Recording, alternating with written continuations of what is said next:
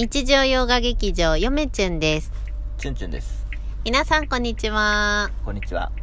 えー、バタバタと最近忙しくいろんな方とね、うんお会いしているチュンチュン夫婦でございますけれどそもう、そうそう。そんなチュンチュンさん、えー先日ですね、カルビさんが来ていただきまして、うん、楽しい時間を過ごしましたね。そうですね。で、先ほど、あの、ツイッターの方で、えっと、ケイブンさんと1時間ばかしお話をちょっとしてまして、ありがとうございました、ケイブンさん。ありがとうございます。よめちゃんも話したかったです。ちょうど嫁ちゃん仕事から帰る前、で、ちょうど終わってから嫁ちゃん帰ってきたんですよ。そう。うんなんかケイブンさんがお便りくれてるって言ってたおそうなんですよ本日もお便りが届いておりますので読ませていただきますはい。ラジオネームケイブンはじめさんからのお便りです前略カルビさんとのコラボ堪能させていただきました。カルビさんの博識には素直に驚愕します。あのクイズは全問正解とはいきませんでした。かっこ車とカメラの台がダメでした。私もかっこ一応お三方の肩書きを頂戴しておりますがこの際それを返上せねばならぬなと眉を八の字にして短足しておりますもう一つ三島由紀夫の潮祭のラストをめぐる解釈ですが私は二人がゆくゆくは別々の道を歩むことを暗示していると思うのですがうん。文学作品は人それぞれ自由に解釈できるところが味ですので私の解釈のご利用しは控えます。三重県には一度も足を運んだことはございません今回のラジオトークを拝聴しておりますとがぜん興味が増します暇ができましたら出かけてみたいものだと一人頭を回しておりますそうそう。いやーケイブンさんありがとうございますなんて素晴らしい、なんていうお便り。って嬉しいお便り。もょうもう、情報が盛りだくさんのお便りでしたね。まず、まずですね、うんえー、ケイブンさんはカルビさんとのコラボを堪能させていただきましたと。そしああのすごかったです。言うあのおっしゃっていただきまして。カルビさんの博識には素直に驚愕しますっていうことで、カルビさんがね、うん。いろんなことをご存知だったっていうことにびっくりされたよそううで。ですすよね。やっぱりあのチュンチュン自身はその情報がか偏ってますので、うん。やっぱ皆さんはチュンチュンの歩く小辞典として、えーサポートしていただければなと思いますので、そうやね。まあ当然カルビさんが知らない部分はチュンチュンが知っていたり まあみんなが知っていたりでチュンチュンが知らないことを皆さんが知っていたり、ね、でカルビさんが知らないことをえーっとケイブンさんやヨシトさんとかが知っていたりということで、まあ、このやっぱりどうしてもですねヨメチュンとチュンチュンの脳みそでのなんつうの容量ではですねやっぱりこういった文学 YouTuber っていうのはなかなか形成でむず困難ですまあ限界がありますからね。なのでまあ皆さんの脳みそをお借りしたいということで、三役はそのまま継続ということでよろしくお願いいたします。よかったです。ええ。なんかその車とカメラの、車って、車とカメラの台がダメでした。もう見事ですね。その カルビさんの、えーふるいにかけるといかけられた。えー思わぬところで。しかもまさか三役の一人がふるいにかけられるという。そうそう。カルビさんどうしてくれるんですか？そうそうそうそう。まあまああのーそんな感じで、うん。あえーやっておりましてそのうん。三島由紀夫のラストのねあー、そうそうそうそう、聞いてくださったよねですね。やっぱ興味深かったんじゃないでしょう興味か、深かった。面白いよ。あの、ケイブンさん。は、さらにその後の二人のゆくゆくうん。のね、別々の道を歩むん。じゃないかっていうところまでご想像されたみたいです。そうですねまあそういった想像は容易にはできますよね、うーん。まあ、それはですねその容易にはできるん。ですけれども、はいはいやっぱり想像の想像の域を出ないとまあ文学ですからね。そうそうで今回はですね、うん。そのちょうどケイブンさんもおっしゃっていただいたので、うんうんでまあ私もやろうかなと思っとったのがありましてですね、えーこれはちょっと、うん、次の回にやろうかな。そのちょっとね、まあ大丈夫だよ。まだ4真面目なこと。分しか喋ってないよ。そうなん？うん。じゃあ4分の間でできるかどうか分かりませんが。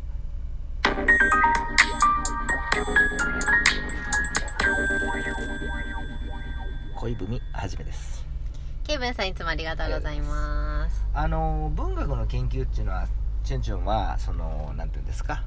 えー専門ではないですけれども、私はあの歴史、まあ、国史学科というところにいまして歴史専門で特にあの日本史創始もあの専門としてさせてもらってまして大学の時に。でその日本史創始っていうのが実はですね、えーと、思想史の研究ということで、まあ、例えば人物の研究とかも、人物の思想の研究もできると。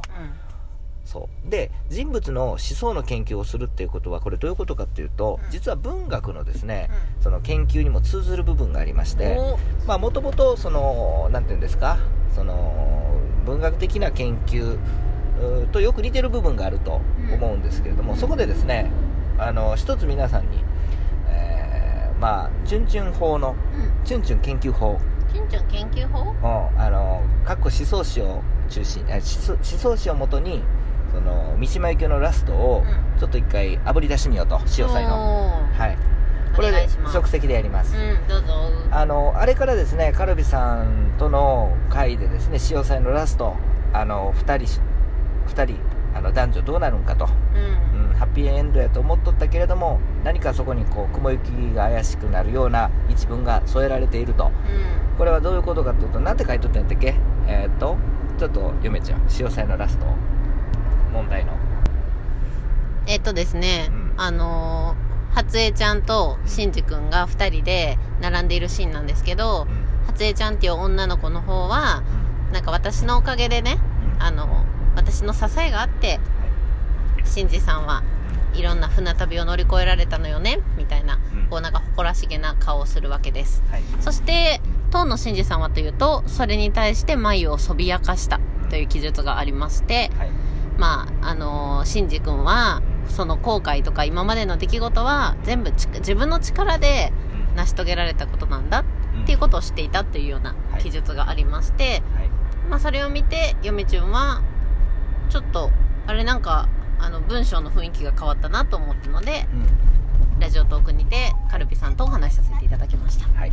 でそこなんですけれども、まあ、これはですね全て三島由紀夫の、えー、全てのその前週まあでもほとんど読みましたんで私、うん、何十往復もさせてもらったんでもうなんかあのなんか染みついてるんですよね、うん、特に今から言うことはまあその前週には確か載っていない三島由紀夫の音声があります音声資料がありまして あの晩ご飯食べながらさ聞いたんよね2人で。実はですねあのカルビさんが帰ってからちょっと気になりまして、うん、いや私何て言ったかっていうとあのラストはですね、うん、えっ、ー、とその男女男女の違いをその三島は表したんじゃないかと、うん、要するに、えー、女性はですね恋愛に生きて愛に生きる、うん、でも男性はそうじゃないということをですね、うん、私言ったと思うんですけど確かですね潮騒かどうかは忘れましたが三島はそういうことを言ってたんですよね、であの音声の資料 MD、まあ、CD にも入ってるんですけどあの MD プレイヤーをわざわざ引っ張り出してきて、え確認させてもらいました。じゃあ潮騒のことではないんですけれども、えー、三島はやっぱりあのチュンチュンのそうあの記憶の通りですね。女性はそのなん男性は愛に生きることはできない、ね、でも女性はその愛で世界を包み込むことができるし、うん、愛に生きているということを、うん、まあ、その文学のあの、まあ、ちょうど大学生なんかな若い子2人を相手に対談してるような、うん、あのこれ全種に入ってない音声資料なんですけれども、確か、それをでそういうこと言ってました、じゃあですね、えここでですねあの文学の研究っていうよりも、まあ、思想史の研究をもとにこのラストのそのラストのこの文章なんかこう雲行きが怪しくなるような文章を